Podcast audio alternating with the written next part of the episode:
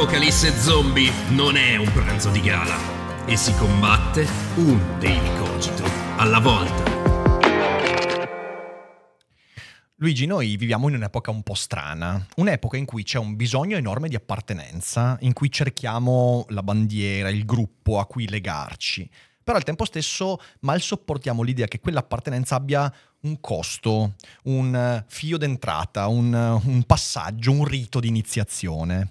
Eh, e la massoneria, da un certo punto di vista, è esattamente quello, è un'appartenenza che, diciamo così, eh, richiede un rito di iniziazione. Mi verrebbe da dire che forse la massoneria in questo momento storico sembra quasi anacronistica per questo tipo di tendenza.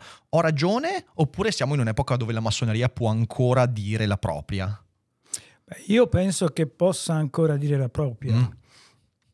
Noi stiamo andando verso un periodo storico dove vi è un forte desiderio di appartenere a qualcosa. Mm-hmm Qualcuno la chiama tendenza al tribalismo, uh-huh. a unirsi in tribù, in gruppi.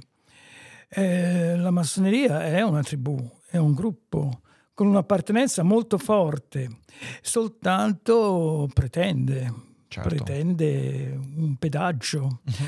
Tutti quelli che si sottopongono a un rito di iniziazione devono pagare un pedaggio, devono accettare delle regole eh, conoscendole solo in parte prima di entrare, devono sottoporsi a una prova, la devono superare, sono ammoniti sulle regole di appartenenza.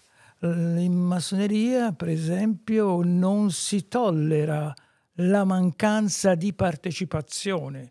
Dopo un tot numero di assenze, che non siano per motivi di salute, uno viene allontanato Certo. Perché non è partecipe, la partecipazione deve essere assoluta.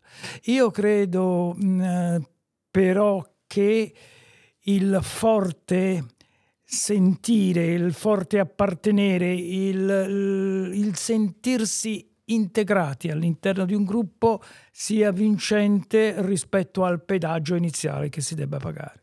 Ah, questo, questo credo, credo, che sia fondamentale, è che oggi noi probabilmente culturalmente tendiamo a guardare con sospetto a quel, a quel lato di trasformazione, cioè in fin dei conti quel pedaggio mm. richiede il fatto che l'individuo abbia una maturazione o una trasformazione eh, che gli permette di essere all'altezza di quell'appartenenza. E quello che vediamo però intorno a noi è tutto il contrario. Nella scuola vediamo che ogni rito di passaggio che va dall'esame al voto ormai viene visto con sguardo critico, perché tutto ciò che presuppone uno stress diventa negativo. Mm-hmm. E ovviamente questo ci porta ad avere una visione della società che è totalmente orizzontale, mm-hmm. in cui tutto quanto è passatemi il termine, lubrificato, ok? In cui i passaggi mm. da un punto all'altro sono eh, senza sforzo. E questa è ovviamente una menzogna che ci raccontiamo perché poi la vita in realtà, la vita è continui riti di iniziazione certo. e in qualche modo l'appartenere a un gruppo dovrebbe prepararti a quei riti. Certo. È così, eh, la vita è una corsa a ostacoli, gli ostacoli ci sono continuamente, chi non è abituato a saltare gli ostacoli crolla prima mm. o poi. Il, eh, il, sistema iniziatico di per sé stesso prevede determinati ostacoli, una gradualità, diversi momenti di, sempre più elevati di osservazione e di capacità di comprensione. E tutto questo sì è graduale, ma ti mette sempre e continuamente alla prova ma la prova vi è anche al di fuori della prova, perché vivi in un contesto sociale dove devi dimostrare qualcosa, certo. devi dimostrare appartenenza. E se sei arrivato alla maestranza, devi dimostrare che questa maestranza l'hai meritata. L'hai guadagnata, sì. L'hai certo, guadagnata, certo. l'hai meritata, la sai esercitare. Certamente. In fin dei conti eh, maestro lo si deve essere sempre, non solamente al momento del passaggio. Certamente, cioè, questo è un punto molto importante. Peraltro, grazie mille per aver accettato di essere qua. Eh, siamo qui con eh, Luigi Prunetti, gran maestro dell'ordine massonico tradizionale italiano, e quindi veramente un piacere averla qua. E, ehm, mh, le lascio un po' di tempo per raccontarsi, cioè nel senso...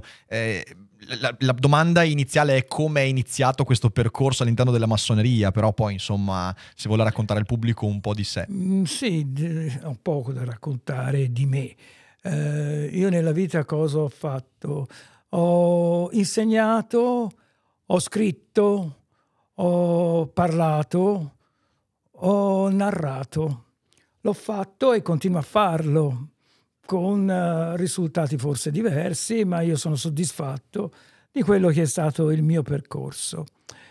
In massoneria sono entrato molto giovane, tanti, tanti anni fa. Sono entrato per quali motivazioni? Sono entrato per curiosità, sono stato avvicinato, mi è stato detto che questo era un mondo pieno di misteri, di simboli, eh, di allegorie, un mondo esoterico, parola che significa tanto e non significa niente.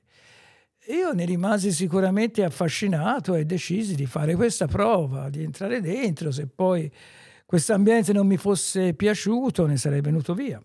E sono entrato in massoneria. Ho conosciuto un ambiente lì per lì molto diverso perché eravamo un gruppo d'amici, in fin dei conti, che mm-hmm. ci ritrovavamo, parlavamo di qualche cosa, anche di qualche cosa di estremamente importante, eh, non le quattro chiacchiere del bar, gli argomenti erano diversi. E poi c'era il momento recreativo, la cena, la pizza, le, pa- le chiacchiere, la domenica ci ritrovavamo. Era questo lo spirito. Poi all'interno eh, del gruppo allargato, della loggia, eh, andando nell'Oriente, ho in effetti trovato delle persone che si interessavano di simbolismo, si interessavano eh, di esoterismo, eh, si interessavano di pensiero.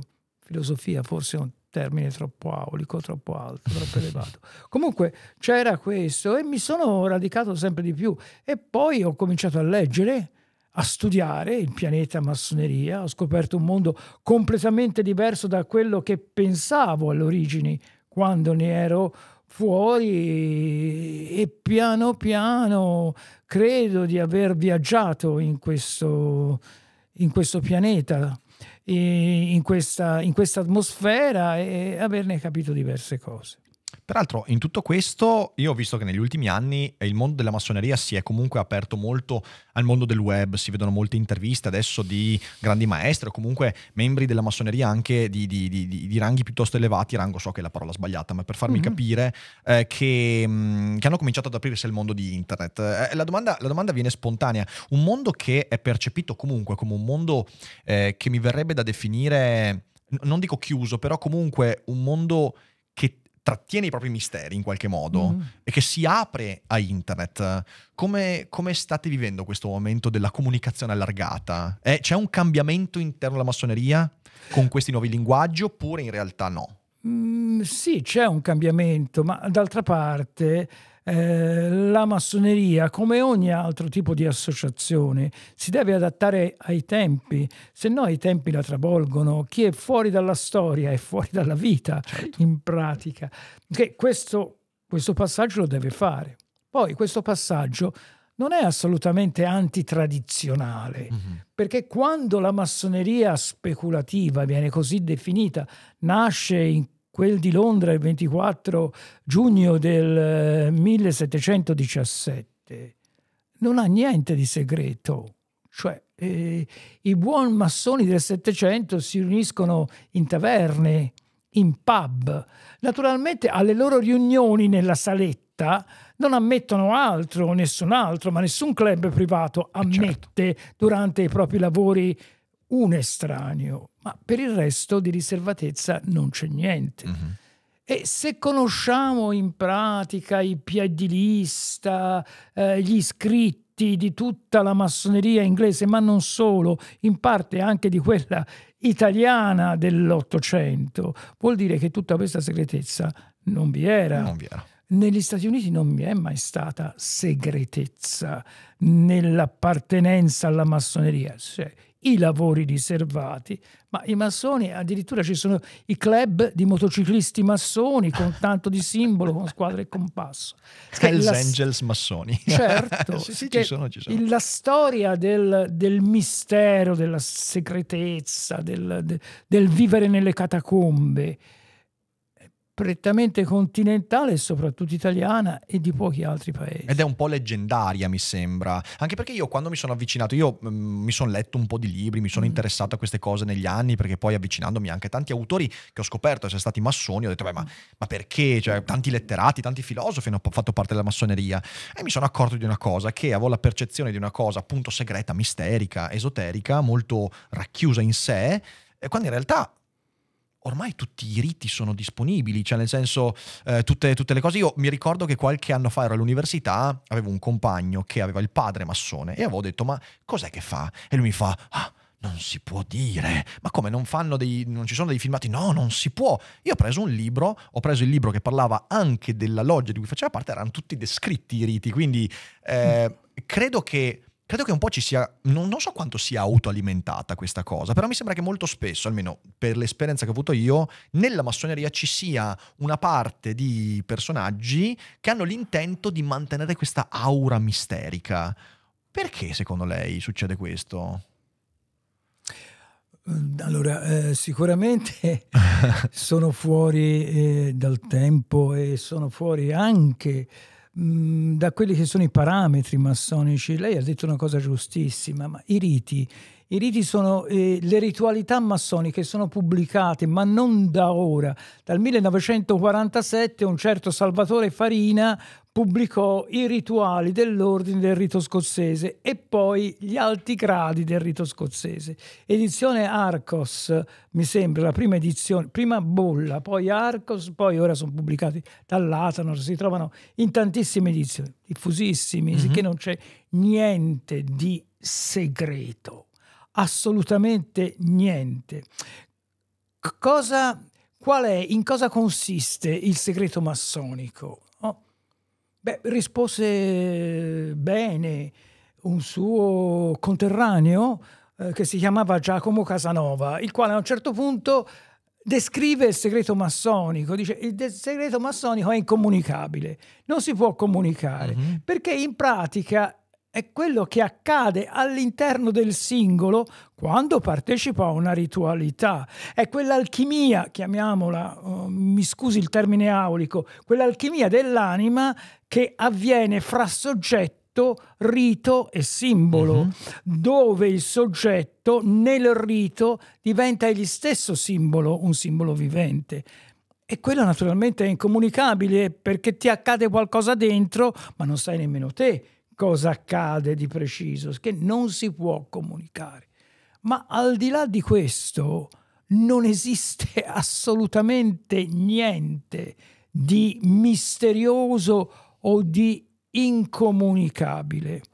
Certo, come abbiamo detto all'inizio, la massoneria è graduale e dunque l'apprendista non può conoscere i gradi del compagno, i rituali del compagno e i rituali del maestro, ma se vuole va in libreria, si compra il libro e lo, legge. Leggere, certo. Più che altro è controproducente per lui perché perde tutto il significato dell'associazione alla quale appartiene. Assolutamente. Possiamo dire che da questo punto di vista, adesso provo, provo a fare questa speculazione, eh, in fin dei conti io ho sempre vissuto la filosofia, il pensiero filosofico come...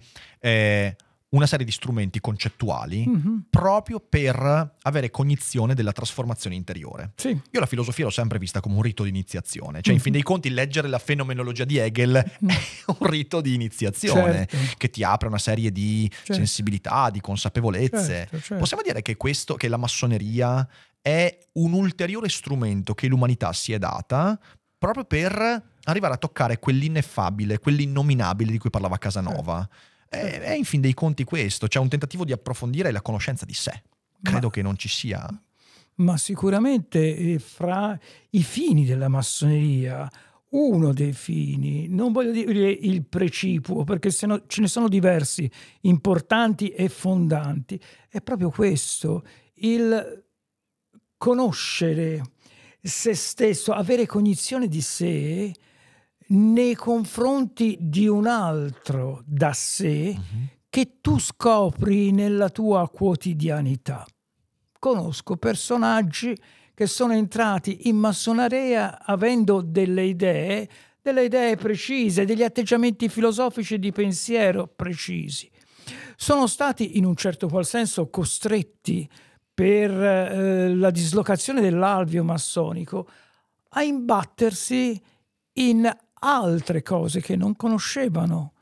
E dalla sinergia fra loro e questo altro hanno subito delle mutazioni, hanno subito delle trasformazioni, sicuramente delle crescite, perché quando eh, si supera il eh, proprio luogo di collocazione e se ne e si cominciano a conoscere altri luoghi di collocazione, è come salire per le scale Mhm. si vede un orizzonte sempre più vasto, si comprende sempre meglio, eh, si può considerare superato quello che ieri ci sembrava essenziale, Certo. oppure si può mantenere quello essenziale, però inquadrandolo in maniera diversa. Ah, questo credo sia interessantissimo e quindi la massoneria, perché vedevo in chat qualcuno diceva che senso ha la massoneria del XXI secolo, la stessa cosa che la filosofia ha trovato come senso nell'Ottocento Certo. o la massoneria nel Settecento. In fin dei conti siamo ancora quegli individui che brancolano nel buio e cercano strumenti per conoscersi un po' meglio, che è un po' l'unico obiettivo che ci si può dare.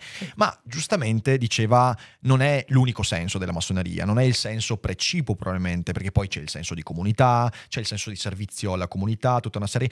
E allora qua vorrei arrivare a- al fatto che la massoneria, che, che è questo- questa serie di riti, di comportamenti, di associazionismo, direi umano, che ha dei fini nobili, però nel corso del Novecento in Italia ha mostrato anche dei lati meno nobili, insomma, eh, ovviamente eh, tutti quanti hanno sentito parlare di, di Licio Gelli, della P2, eh, però ovviamente quel senso di segretezza, il tentativo anche della massoneria, di certa massoneria, di entrare a torto a ragione nel potere politico, di saper anche intersecarsi a- ai luoghi di potere, c'è stato.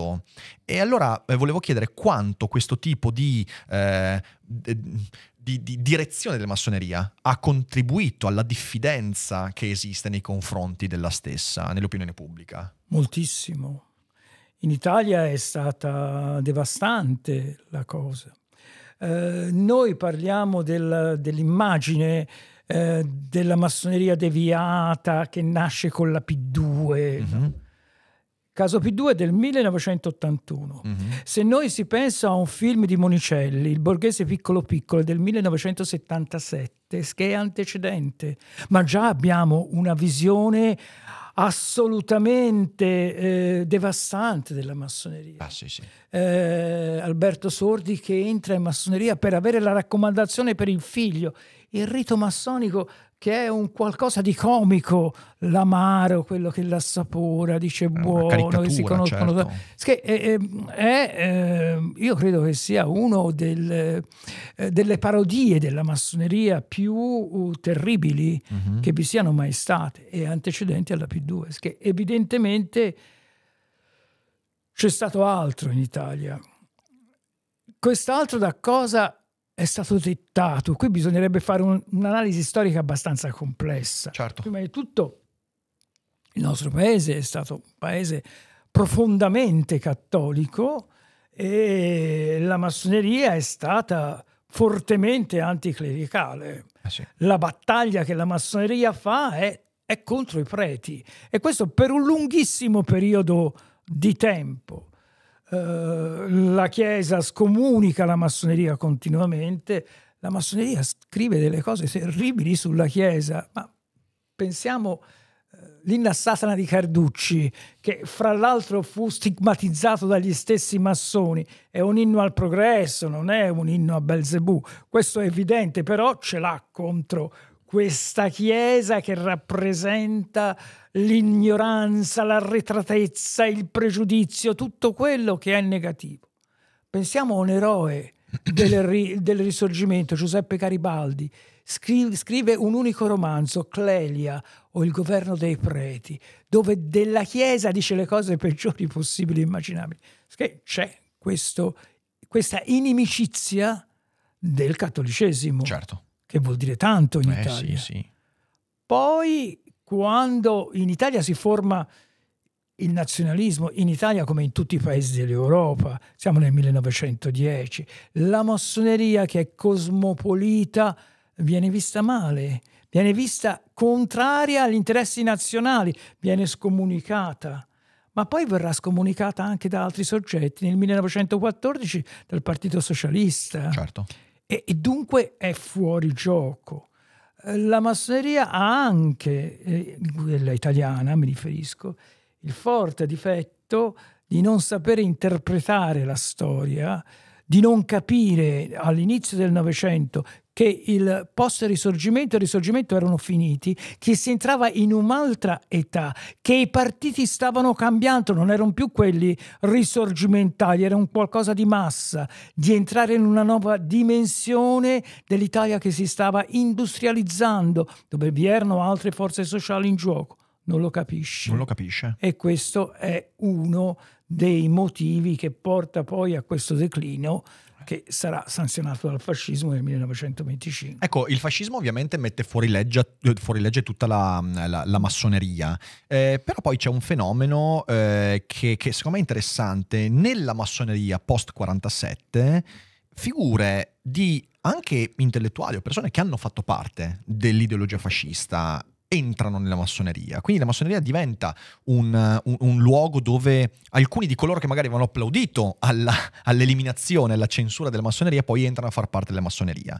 Quanto questo ha eh, spostato il focus della massoneria da quella, quella cura di sé, quella, quella, libera ricerca illuminista del senso dell'individuo e della comunità, a invece uh, la ricostruzione di una visione del potere diversa, perché secondo me questo, questo è un punto che spesso viene uh, forse tralasciato. È un discorso estremamente complesso. Eh sì, mi rendo conto. Perché eh, rendiamoci conto che anche prima del 25 e prima addirittura nel 23, perché nel 23 fu votato dal Gran Consiglio del Fascismo eh, l'impossibilità per un fascista di iscriversi in massoneria, l'incompatibilità fra partito fascista, fascista e massoneria è del 23. Bionivoca. Ricordiamoci che quel gran consiglio del fascismo fu l'unico dove l'ordine del giorno non fu approvato all'unanimità, uh-huh. ma ci furono sei astenuti, in quanto diversi gerarchi fascisti, Italo Balbo ad esempio, eh certo oratore onorario della loggia Girolamo Savonarola di Ferrara era, era massone fascista, eh, un massone molto applaudito perché parlava molto bene, era un bravo oratore, eccetera. C'erano diversi, tanti. Io ricordo nel 1924, alla fine del 24, entra in massoneria Curzo Malaparte, che è un giovanissimo fascista, che c'entra a fare nel 24 non lo so, perché di lì a poco sarebbe stata chiusa, però c'entra. Perché c'è tutto questo movimento fascista che entra in massoneria.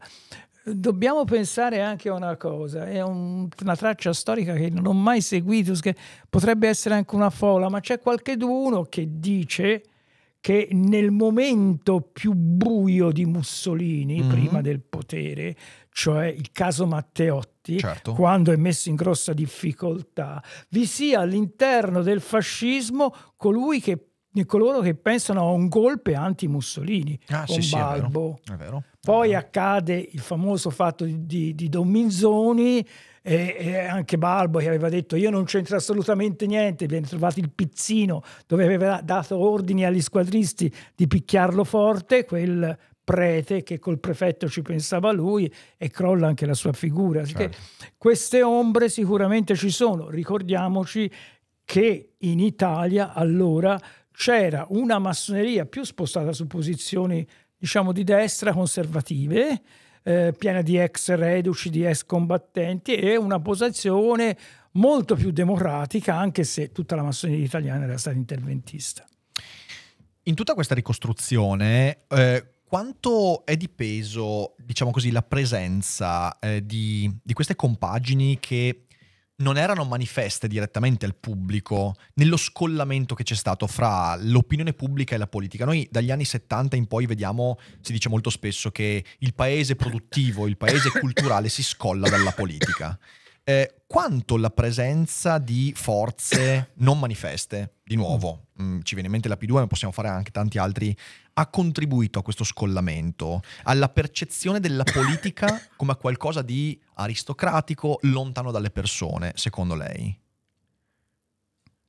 Allora, lo scollamento fra paese reale e eh, diciamo potere politico, eh, secondo me avviene dopo gli anni 70 è un processo uh, assai più da retrodatare, da, da, da posticipare, ma eh, poi è, è velocissimo ah, sì. nell'attuarsi. Quando avviene? Quando eh, in pratica i partiti politici che erano elementi di aggregazione fortemente aggregativi. Io ricordo quando ero piccolo c'erano due luoghi aggregativi di segno diverso.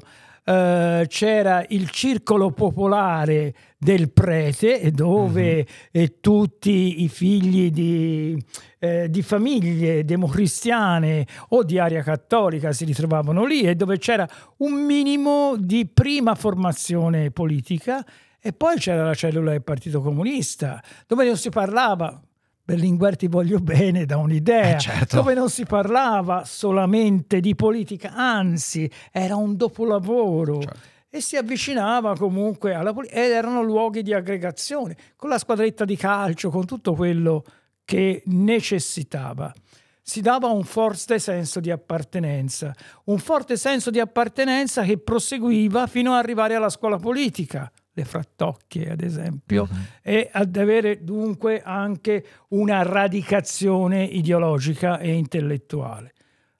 Eh, tutto questo è sparito, sparito, nel tempo e poi praticamente Tangentopoli ha cancellato anche i partiti politici.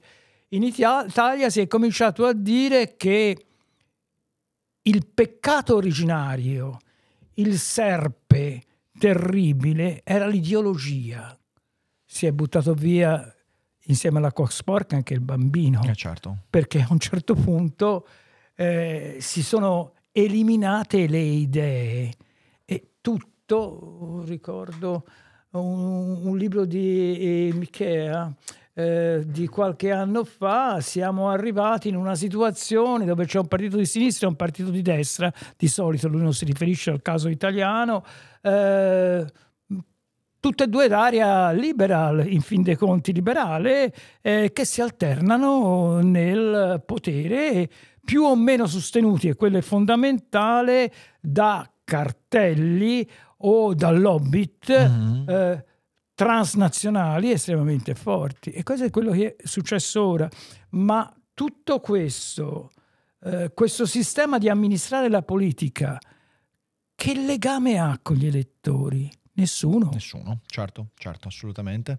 Forse è da questo che nasce, eh, diciamo così, perché la, la, descrizione che ha fatto è quella un po' della, della fine della storia di Fukuyama, mm. ok? Quindi la fine delle ideologie. Mm. Noi però adesso in questi ultimi, soprattutto direi 10-15 anni, ci siamo accorti che le ideologie non sono finite, che il mondo multipolare sta no. tornando in modo molto forte e che ora in realtà di fronte a quel vuoto di significato della fine delle ideologie e il, la rinnovata angoscia per un mondo che invece si sta rimettendo in moto, anche in modo terribile, eh, forse quel senso di appartenenza è ancora più forte.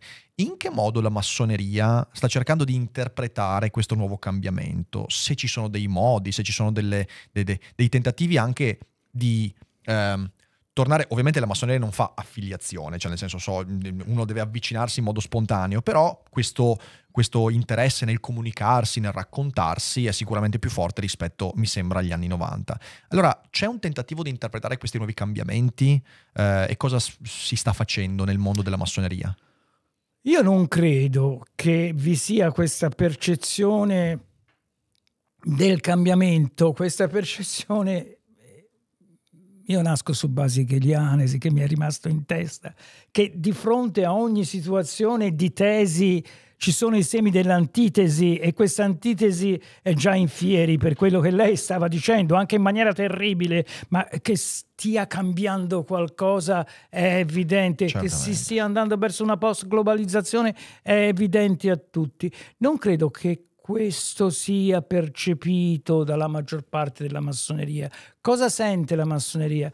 Uh, sente l'inquietudine del tempo, mm. uh, sente la trasformazione, uh, sente che qualcosa di grave sta per accadere e cerca di cambiare il linguaggio e il modo di porsi.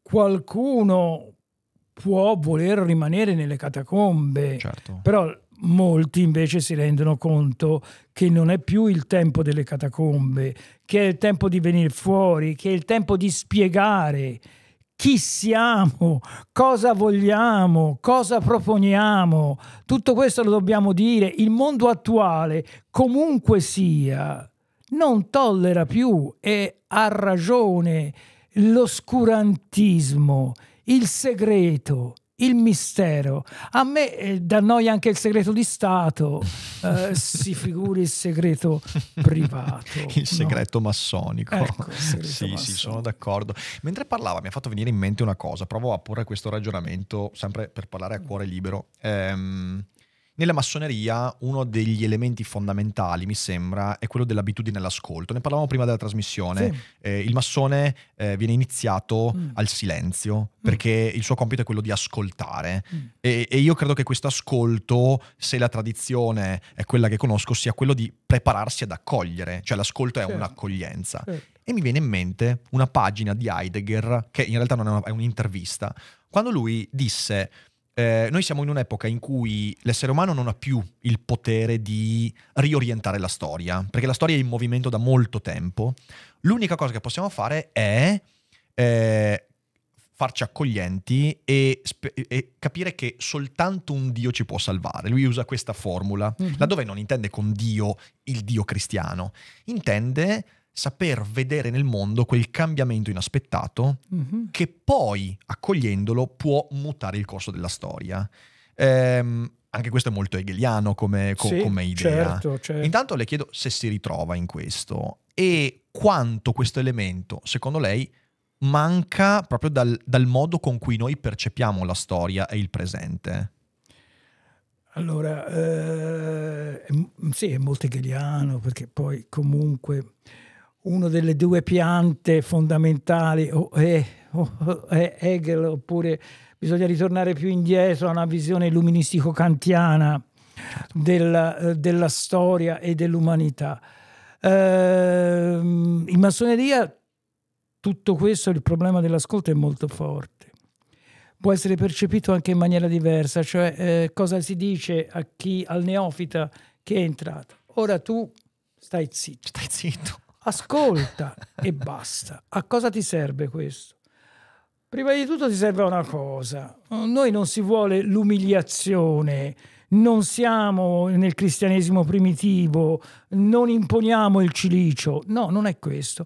Però tu sei abituato a ascoltare solamente te stesso, perché tutti noi siamo abituati ad ascoltare noi stessi e basta. Ecco, fai un po' di silenzio, impara ad ascoltare anche gli altri, perché eh, diranno anche tante fandonie, ma fra quelle fandonie vi è certamente qualcosa che merita di essere ascoltato. Fatti più piccolo per fare entrare anche gli altri. Mm-hmm. Questa è la prima cosa. Poi nel silenzio si possono scoprire anche altre cose. Il silenzio che uno deve fare dentro di sé per sentire quelle voci sottili che sono sempre dentro di noi, ma che noi nel bailame continuo non siamo più capaci di percepire.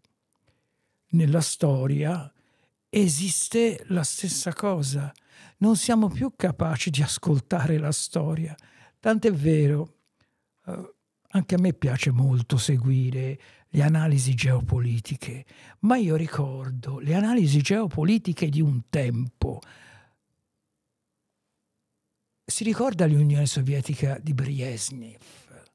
Era un sistema imperiale in continua espansione su tutti i fronti, dall'Angola all'estremo oriente, dal sud al nord. Era il sistema vincente.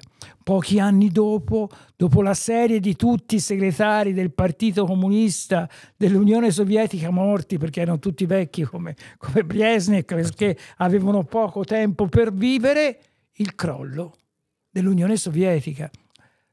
Perché non siamo abituati, secondo me, ad ascoltare più la storia. Non siamo più abituati a inquadrare la storia all'interno comunque di un rispettoso sistema filosofico di esegesi della storia stessa. E questo falsifica le visioni che noi abbiamo.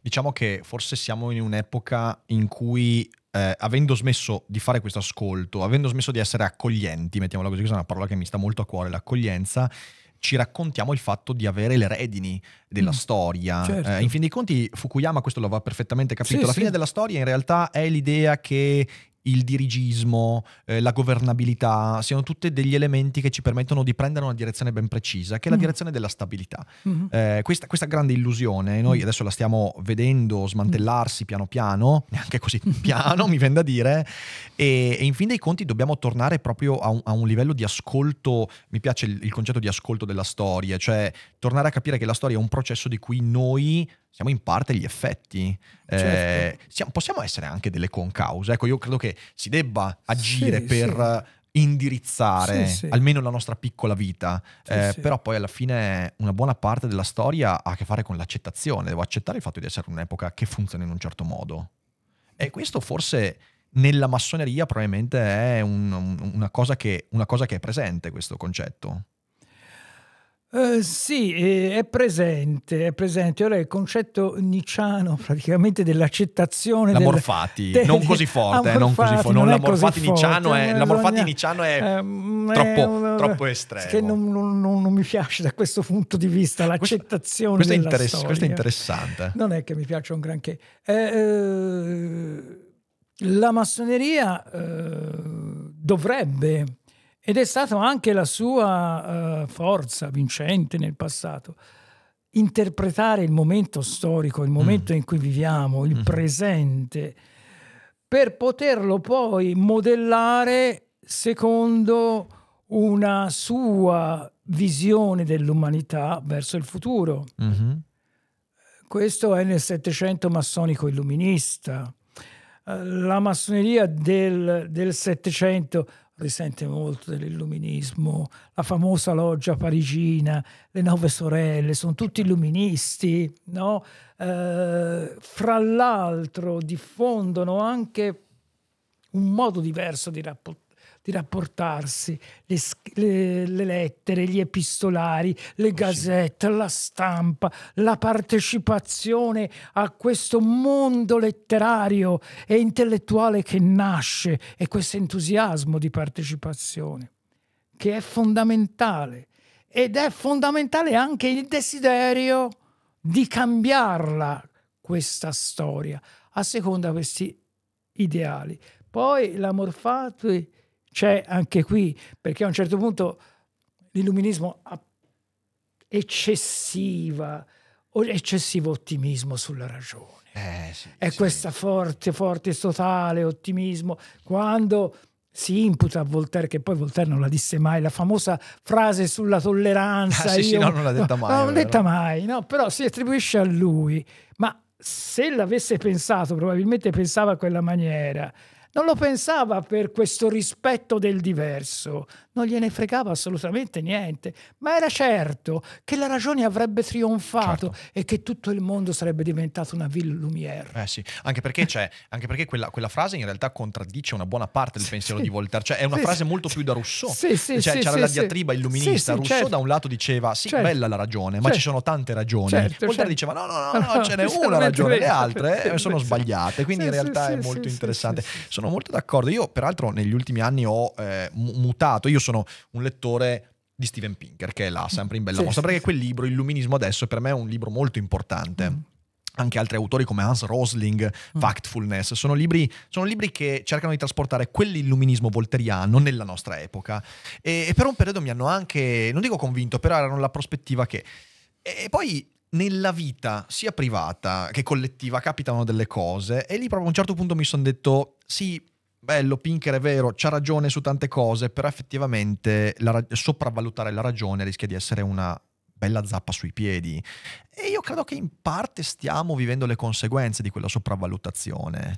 Sì, sono d'accordo. Eh, è la critica di McIntyre, no? Sì, sì, All'illuminismo, esatto, quando esatto. lui dice tutto questo Uh, l'illuminismo va bene, ma poi si impantana eh, sulla genealogia della, della, morale di Nietzsche. C'è sì. poco da fare e da quel pantano non ne viene fuori. Non ne viene fuori. E lui allora cosa propone? Il ritorno alla tradizione, intendendo per la tradizione le categorie di Aristotele. Mm-hmm. No, siamo a quello. Però giocare tutto sulla ragione è giocare d'azzardo. È giocare d'azzardo e poi è una scommessa che eh, ti porta inevitabilmente a, a, a, quello scontro con Nietzsche, non solo sulla gene- genealogia, ma poi sulla morfati. Cioè, sì, alla sì. fine dei conti, se tu scommetti sulla ragione, a un certo punto, di fronte alla tua vita singola, ma anche a quella alla storia, che, di cui perdi le redini e ti accorgi forse di non averle mai avute, eh, o ti incaponisci e dici no, no, io le redini ce le ho e cominci a raccontarti delle storie, ed è quello che sta succedendo in molti casi purtroppo. Bellissimo oppure devi ammettere che la storia accade prima che tu la capisca, cioè un po' questo sì, è il punto essenziale, vero, capito? Le vero. forze della storia, e parlo anche della storia singola. Io sì, se, sì. se, guardo la mia vita di eh, individuo singolo mi rendo conto che tantissime cose eh, che sono avvenute so, hanno cominciato ad avvenire molto prima che io me ne rendessi conto. Certo. E tu puoi soltanto certo. essere all'altezza di quello che ti capita. Certo. Ed è una cosa, certo. una cosa interessante questa. Ed è così, noi ci siamo ritrovati in un primo conflitto mondiale. Ma chi lo voleva quel primo conflitto no, mondiale? Nessuno, non lo voleva non lo prevedevano neanche, fino a che non è scoppiato. Perché non è scoppiato? Poi certo. se lo sono ritrovati. Che, che redini della storia hai? Eh, sì, e sì, che sì, redini noi, giustamente, abbiamo della nostra storia personale. Perché ci accorgiamo delle cose in ritardo, quando sono già accadute. Certamente. E dunque cerchiamo di porre rimedio, ma non possiamo cambiarle, perché quello che è stato è stato torna il tema dell'ascolto. Anche, anche, nella mia vita di singolo devo riuscire ad ascoltare le cose che accadono, più che volerle controllare. Sì. È la lezione stoica ancora di Marco Aurelio. Sì, eh, sì, Marco Aurelio diceva, cioè io alla fine dei conti devo cercare di essere all'altezza di quello che mi accade. Quando te lo dice un imperatore, filosofo, devi fermarti e dire, aspetta, forse c'ha un po' di ragione. e, e, credo che noi abbiamo perso, noi siamo angosciati dall'idea di non, di non poter controllare la nostra vita. Cioè, cioè, è una cosa che ci spaventa tantissimo. Sì, abbiamo questa ossessione ossessione qui di avere il controllo assoluto e completo sulla nostra sì. vita. Io, a me capita di andare nelle scuole molto spesso. Io nelle scuole quando vado, eh, io parlo delle mie insicurezze, parlo delle mie paure. E sti ragazzi mi guardano come dire, ma come di solito quando arriva uno come te ci parla de- de- dei successi che si è costruito e delle cose che gli vanno bene. Delle... Tu vieni qua e ci parli di angosce, di paura, del fatto che vivi un'esistenza precaria come quella di tutti mm. e si illuminano. Perché? Perché sono abituati culturalmente ad arrivare a 17-18 anni con persone che gli dicono ma tu non sai ancora cosa fare della tua vita. Male. sì, sì, è, è, vero, vero, è, una cosa terribile che ti disabitua all'ascolto dei cambiamenti della tua vita. E quindi non so, io vedo un po', io non essendo mai entrato comunque nella massoneria, avendola studiata, credo che in quell'ambito lì ci siano degli strumenti che ti permettono di fare pace con quelle insicurezze. Eh, l'individuo che entra nella massoneria, che, che, che, che rapporto ha con le sue insicurezze personali? Allora, eh, colui che entra in massoneria ha tutti gli strumenti per eh, autoanalizzare anche le proprie problematiche, cioè mettersi di fronte allo specchio magico che gli risponde ma nessuno glielo impone, bisogna pensare questo, non è un percorso terapeutico, cioè tu hai gli strumenti, ma questi strumenti li devi individuare da solo. Mm-hmm. Perché se ti fossero indicate in un certo qual senso si errerebbe nel metodo. La massoneria è un metodo, è ah, soprattutto sì. un metodo perché non ha contenuti, non ha dogmi, non esiste in realtà un libro sacro dove è tut, scritto tutto lì. La massoneria l'hanno fatta gli uomini, non c'è niente di trascendente. Poi la massoneria cerca il trascendente, specialmente alcune massonerie, però nasce da quello. E dunque deve essere comunque una ricerca individuale totale e assoluta. Si usa un, un termine eh, in massoneria, uno dei simboli è un simbolo alchemico, quello del vitriol, visita interiore terra, cioè entra dentro di te. Entra dentro di e, te. E, rectificando qui, riuscendo a cambiare, a rettificare, troverai la pietra filosofale, sì. troverai l'arco di volta anche della tua vita. Ti devi dare da fare da te, non sperare che qualcheduno ti dia la ricetta o la polvere magica o di trovare il guru che risolve tutti i tuoi problemi. Qui non ci sono guri, qui ci, sono, ci possono essere maestri, ma il maestro è quello che tu scegli come maestro. Mm-hmm. Nessuno ti impone una maestranza precisa, lo devi riconoscere te come maestro. No, questo è fondamentale anche perché eh, mm, mi è venuto in mente mentre parlava un grande conoscitore dell'esoterismo e del simbolismo, che io non credo sia stato massone, che è Jorge Luis Borges. No, non Borges non è stato massone, però era un conoscitore incredibile eh. di queste tradizioni e lui, lui apre eh, la sua prima raccolta di poesie, che è Fervore di Buenos Aires, con una frase che io quando l'ho letta la prima volta mi ha proprio folgorato, che è, eh, è un caso che di questi versi tu sia il lettore, io l'estensore, i nostri nulla differiscono di poco. Questa frase per me è diventata emblematica e ha molto a che fare con quello che stava dicendo, perché in fin dei conti la conoscenza di sé, eh, che la filosofia da un lato e la massoneria dall'altro mm-hmm. cerca di fornirti come, come obiettivo della vita, è riconoscere che al fondo siamo veramente tutti quel nulla, siamo tutti quella stessa cosa, que- quell'innominabile, e che tu devi fornirti di strumenti culturali per far pace con quel nulla. Certo. E quel nulla ti angoscia. Quando non lo conosci ti angoscia, è l'abisso di Nietzsche che ti sì, guarda sì. quando lo guardi. Sì, sì, sì, Però in fin dei conti, se tu non ti fornisci di strumenti per riconoscerlo, finirai sempre per vivere la vita di qualcun altro. È vero. E quindi quel nulla per me è stata, è stata una folgorazione, è stata la mia iniziazione quella alla, alla eh, poesia.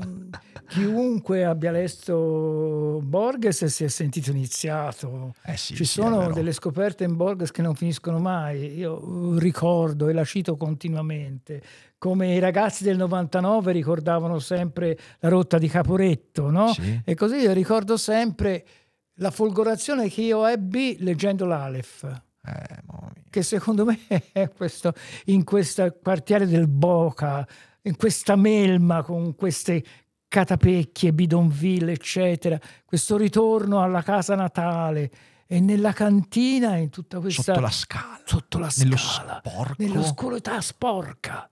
L'Alef. Mamma mia.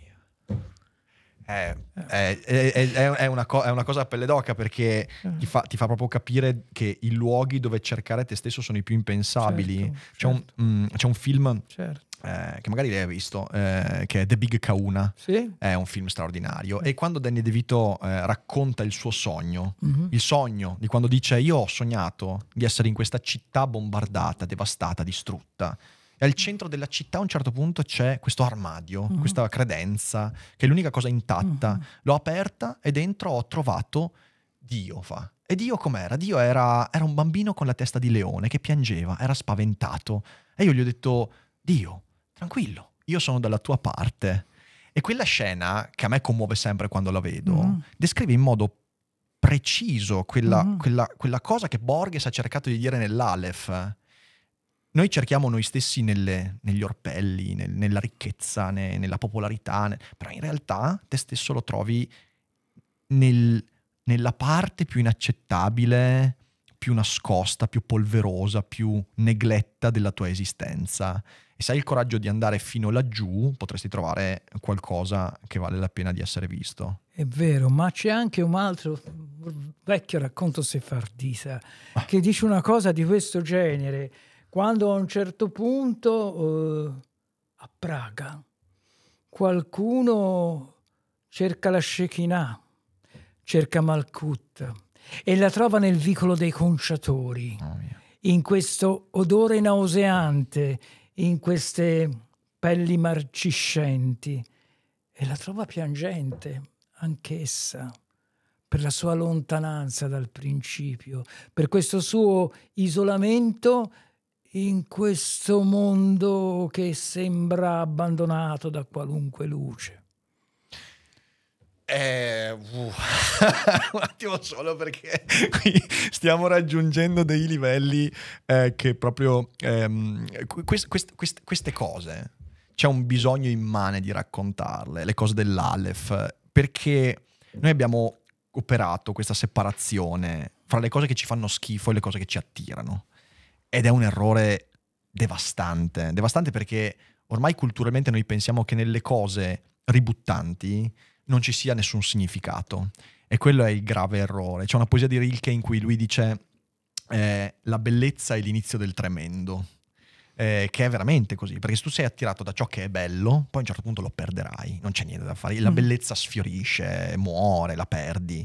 E perciò in questa poesia a un certo punto dice tu devi, tu devi mirare all'orribile, nell'orribile troverai qualcosa di veramente significativo. Potremmo dire che la massoneria fornisce un percorso per affrontare quelle parti anche magari inaccettabili di sé, faticose, difficili da comunicare, per trovare quel significato. Ma vi è un, un simbolo massonico che è un simbolo per eccellenza. Ora, uh, si deve essere chiari su questo, i simboli massonici non sono stati inventati dalla massoneria, ma sono stati ripresi dalla massoneria da questo supermercato dei simboli e eh, degli certo. archetipi che esistono da sempre. Cioè la cabala, la cabala, tante cose, anche simboli cristiani, per certo. esempio l'occhio all'interno del delta luminoso, lo si ritrova in tante chiese l'occhio di Horus, l'occhio del sole, è antichissimo, c'è sempre stato il pellicano che si apre il petto per nutrire i pulcini, è un simbolo cristiano che risale all'antico Egitto, era l'avvoltoio, poi naturalmente viene nobilitato e diventa il, diventa il pellicano e tante altre cose. Così c'è il pavimento a scacchi, no? La scacchiera sulla quale si cammina, ma c'è anche in tante altre chiese, c'è anche in tanti altri edifici particolari. E cosa rappresenta queste tessere bianche e nere che si alternano continuamente, il percorso della vita, certo. il labirinto nel quale siamo continuati a vivere? E qual è l'interpretazione? L'interpretazione può essere anche una.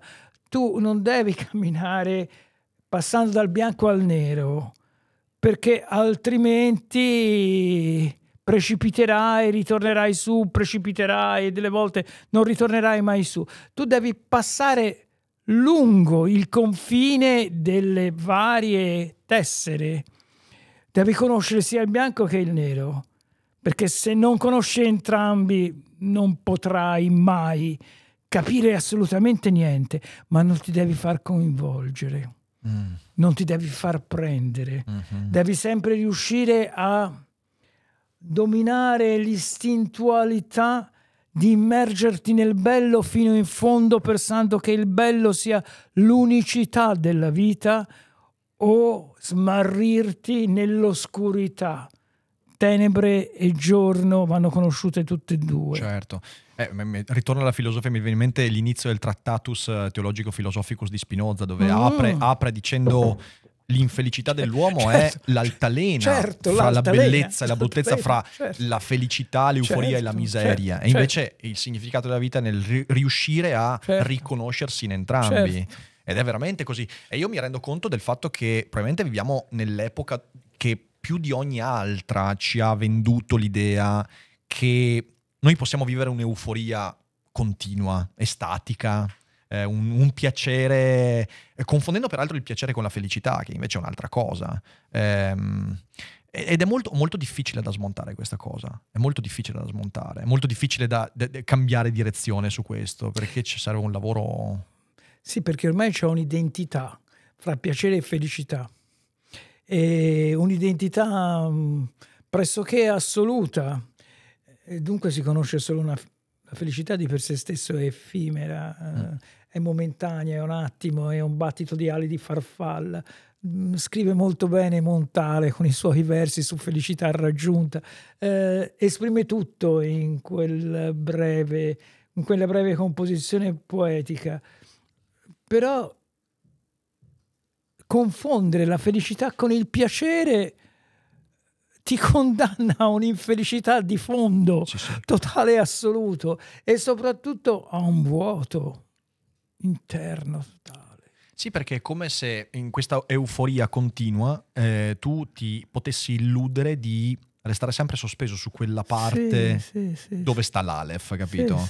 È una sorta di anestesia. Allora la- il piacere diventa anestesia. Sì, conosci un- un'unica emozione, quella del piacere, e Certamente. basta. Certamente. Mentre invece di emozioni ce ne sono tantissime, ma diventi un colore unico, un colore che si ossida facilmente. Assolutamente. Anche perché poi, insomma, quello che scopri è che eh, anche se tu ti illudi di poter vivere in un'euforia continua, in un'anestesia continua, alla fine poi la vita, i suoi colpi te li tira, Certo. perché perderai le persone che ami, Certo. le tue relazioni finiranno, Certo. i tuoi progetti falliranno, e allora cosa farai? Sì, sì, sì. Quando, quando- quando l'euforia non ti darà gli strumenti per... Allora ecco, è, è meglio prepararsi prima. Mm. Certo. È meglio avere... Per me la letteratura è stato questo. La letteratura, leggere l'Alef, leggere queste Mm. cose qua mi ha preparato al momento in cui poi avrei vissuto certe cose. Certo. È stato fondamentale. Ecco, quello è un rito di iniziazione. Certo. Quello, quello è proprio il rito di iniziazione, prepararti per quando poi la vita ti metterà alla prova. L'iniziazione è una trasformazione dello stato del- de- d'essere, si passa da uno stato d'essere a un altro stato d'essere. Certamente, Poi certamente. Questa storia dell'iniziazione ehm, antichissima, viene dal, eh, dalle civiltà del Neolitico, dall'animismo, dallo sciamanesimo, che poi c'è Certamente. tanta traccia anche nella nostra cultura. Eh, basti pensare, non lo so, alle baccanti di Euripide, no? Eh, ho letto ultimamente che poi è un'antologia eh, di- a cura di Tonelli, Abissi Luminosi. Scusate, eh, cioè, eh, scusate che c'è qualcuno che sta disturbando la trasmissione. Mhm. Ma chi è che fa sta roba? Chiedo scusa. Un momento il bello della diretta. Va bene, va bene. va bene. Abissi, eh, abissi luminosi, no? dove fa tutta questa eh, analisi della presenza sciamanica nella letteratura greca. E ricordo un vecchio libro di Holdes, I greci ed il razionale, no? Mhm. dove questa presenza è continua. Eh, La presenza dell'iniziazione si ritrova poi in tante cose, basti pensare dai Collegia Fabrorum fino alla carboneria dell'Ottocento. Certo. Tornando un attimo a, a poi cose un po' più tecniche della, della massoneria. Ovviamente, come diciamo prima, la massoneria non è un'unica entità, ok? È tantissime realtà diverse. Eh, che rapporto c'è fra le diverse logge, le diverse obbedienze e via dicendo? Qual è, co- com- come vivete? Ci, ci sono dei, dei- delle, mh, dei consessi in cui vi riunite con tante logge? Come, come funziona da un punto di vista tecnico questo? Beh, funziona eh, come poteva funzionare l'universo cristiano prima della ventata dell'ecumenismo, Ok. cioè ci sono tante chiese separate fra di loro, alcune si ignorano, altre si scomunicano a vicenda, eh, altre ancora si fanno guerra, si fanno una guerra aperta, alcune si alleano fra di loro, che ci sono dei circuiti abbastanza importanti che abbracciano più comunioni massoniche, eh, circuiti assolutamente indipendenti e non comunicanti fra di loro. Che quando si parla di massoneria si commette un errore micidiale, la massoneria non è un'isola, No, certo. non è un continente, è un arcipelago, qualcosa di simile con tanti scogli, isole, isolotti. Fantastico, fantastico. Comunque mi dicono che sono stati i bambini che sono attaccati al campanello qua, quindi i bambini sono venuti a sabotare la massoneria. Abbiamo scoperto che i bambini sono un potere più forte della massoneria, quindi insomma... Ma eh, si pensi che i bambini hanno sempre avuto un, sono stati un'arma efficacissima. Eh, quando crollò il eh, dominio dei medici a Firenze dopo la morte del Magnifico, la cacciata eh, di Piero il Gottoso, eh, e venne un regime teocratico di Savonarola, un'arma dei cosiddetti piagnoni, il partito pietistico di Savonarola, erano i fanciulli Mhm. che andavano per le case, portavano via i, i quadri che non avevano una iconologia eh, cristiana religiosa e poi facevano questi fuochi sacri, li bruciavano, eccetera. Certo. Eh, eh, sporcavano con il fango le donne che avevano vestiti eh, troppo lussu- lussuosi, eccetera, eccetera i fanciulli sono fondamentali. La rivoluzione comunista in un primo momento, su quanti ragazzi che venivano fuori dal bazar di Teheran si è avvalsa Eh, certo. come truppe d'assalto. Certo, certo, assolutamente. E nell'ambito della massoneria, questa è una cosa interessante, eh, qu- quanto, quanto contatto c'è con le giovani generazioni? Cioè nel senso, la, la media di età di persone che solitamente si, si affiliano e comunque si avvicinano a questo mondo, qual è? Allora, eh, la massoneria... Anche qua facendo una generalizzazione. Certo, in un paese come l'Italia, che è un paese di vecchi, eh, di solito chi fa parte della massoneria qualche anno ce l'ha. Dobbiamo dire che c'è una forte domanda da parte dei giovani e ce ne sono diversi che entrano. Bisogna essere capaci di interfacciarsi con i Eh, giovani. certo, certo. Eh, questo sì, bisogna fare un- uno sforzo d'accoglienza Mhm. nei confronti dei giovani. Ma c'è una domanda.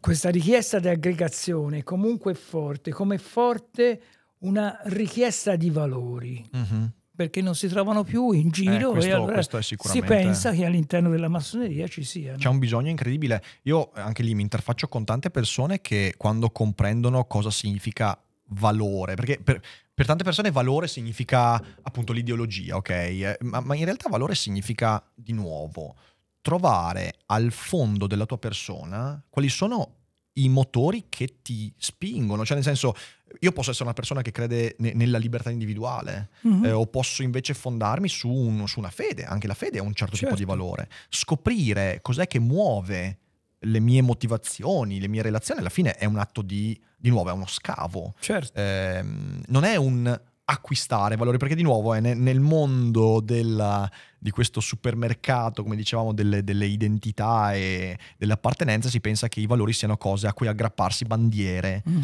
Però non è così. Eh, spesso ci no. capita nella vita di, di aggrapparci a un valore e poi scopriamo che in realtà non ci credevamo veramente. Sì, sì. Eh, E questo, questo credo sia fondamentale. E vedo quando si parla di questo ragazzi giovani che dicono: "Ah, Ma sta roba non me l'aveva mai spiegata nessuno.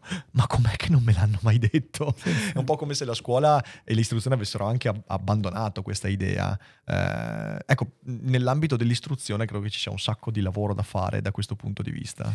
Ma sicuramente sì, anche perché se si pensa bene, il Regno d'Italia ha avuto, eh, è partito con la legge Casati che è del 1859 lo Stato sardo, poi aveva avuto la riforma Coppino, che mi sembra sia del 77, e poi ha avuto la riforma Gentile. No, queste Mhm. sono state le tre riforme.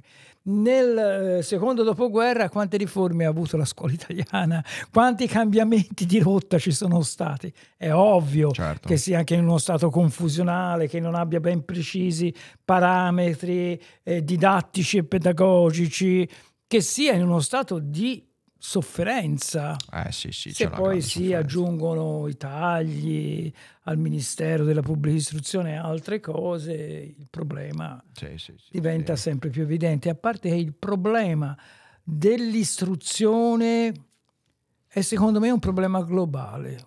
Sì? Secondo me sì, perché emerge anche in altre parti del mondo. Mm, mm, mm. I sistemi educativi sono tutti un po'... Si sente il desiderio di cambiare, di rinnovare qualcosa, anche in altre parti del mondo. È pro- probabile, probabile che sia il riflesso di nuovo di, di questo cambiamento, cioè nel senso il Certo. fatto che, il fatto che eh, di nuovo per citare quello che dicevo prima, alla fine della storia, alla fine delle ideologie ha Mhm. significato in qualche modo il fatto che Certo. l'istruzione ha abdicato alla sua formazione anche valoriale. Valoriale, per eh, forza. adesso probabilmente deve tornare a fare quello, però ha anche paura a farlo, Sì, perché, è perché vero. In qualche modo il Novecento è stato un trauma per i valori e le ideologie. Cioè le ideologie che sono sviluppate nel Novecento ci hanno traumatizzati. È vero. Ora, quando parli di ideologie dici, eh no, eh, eh no, eh. E- però in realtà io credo che il compito sia quello di fare pace con quel trauma, non rimuoverlo. Mhm. ma cercare di affrontarlo in modo serio e quindi Sì, in modo diverso. in modo diverso. Io credo che internet da questo punto di vista possa essere comunque Sì, una- sicuramente. un luogo dove... Ma poi c'è questo, c'è internet, cioè comunque il futuro è questo, se no si fa come i, i, luddisti che combattevano contro le macchine all'inizio della, Esatto. della- dell'industrializzazione. Distruggiamo le macchine perché così continueremo a fare gli artigiani. Non è, Certo, possibile, non è non si possibile. può andare contro la storia e la trasformazione, bisogna accoglierla nella migliore... Capirla. Sì, Bisogna capirla, bisogna capirla, interpretarla, come capirla, dicevamo prima, sì, sì, sì. se è possibile, ma non si può cercare di arginarla, sennò si viene travolti. Senta, prima di, di venire alle domande del pubblico, eh, io eh, nella pre-cogitata ho, ho scoperto che abbiamo tanti autori in comune, Lovecraft, Tolkien e tanti Ah. altri. Allora, io le lascerei questa domanda, che sarà complicatissima, ma insomma, sentiamo qualche ragionamento. Tre libri che per la sua formazione intellettuale sono stati fondamentali, cioè proprio tre libri che uno dice, ok, questi tre sono stati veramente centrali per il mio modo di maturare consapevolezze che non necessariamente inerenti ovviamente alla massoneria, ma tre libri proprio importanti. Allora, si parla in una sfera naturalmente più filosofica che letteraria. No, anche letterarie, anche, anche romanzi, anche... Eh, mh, preferisco rispondere da un punto di vista filosofico perché letterario mi, mi perderei immediatamente Ok, perché ok, non allora saprei più se indicargli stiamo- la Divina Commedia. Ah, ok, ok. Perché poi mi è piaciuto sempre eh, tutto, le cose più varie possibili e immaginabili, da, da- da, eh, da Verga a com- come faccio a indicarle eh, di preciso qualcosa? Poi amo molto anche la poesia, sicché subentra anche quello. Sicuramente uno, la fenomenologia dello spirito. Mhm. Quello è un testo fondamentale. Il secondo testo che citerei, eh, le cito, è eh,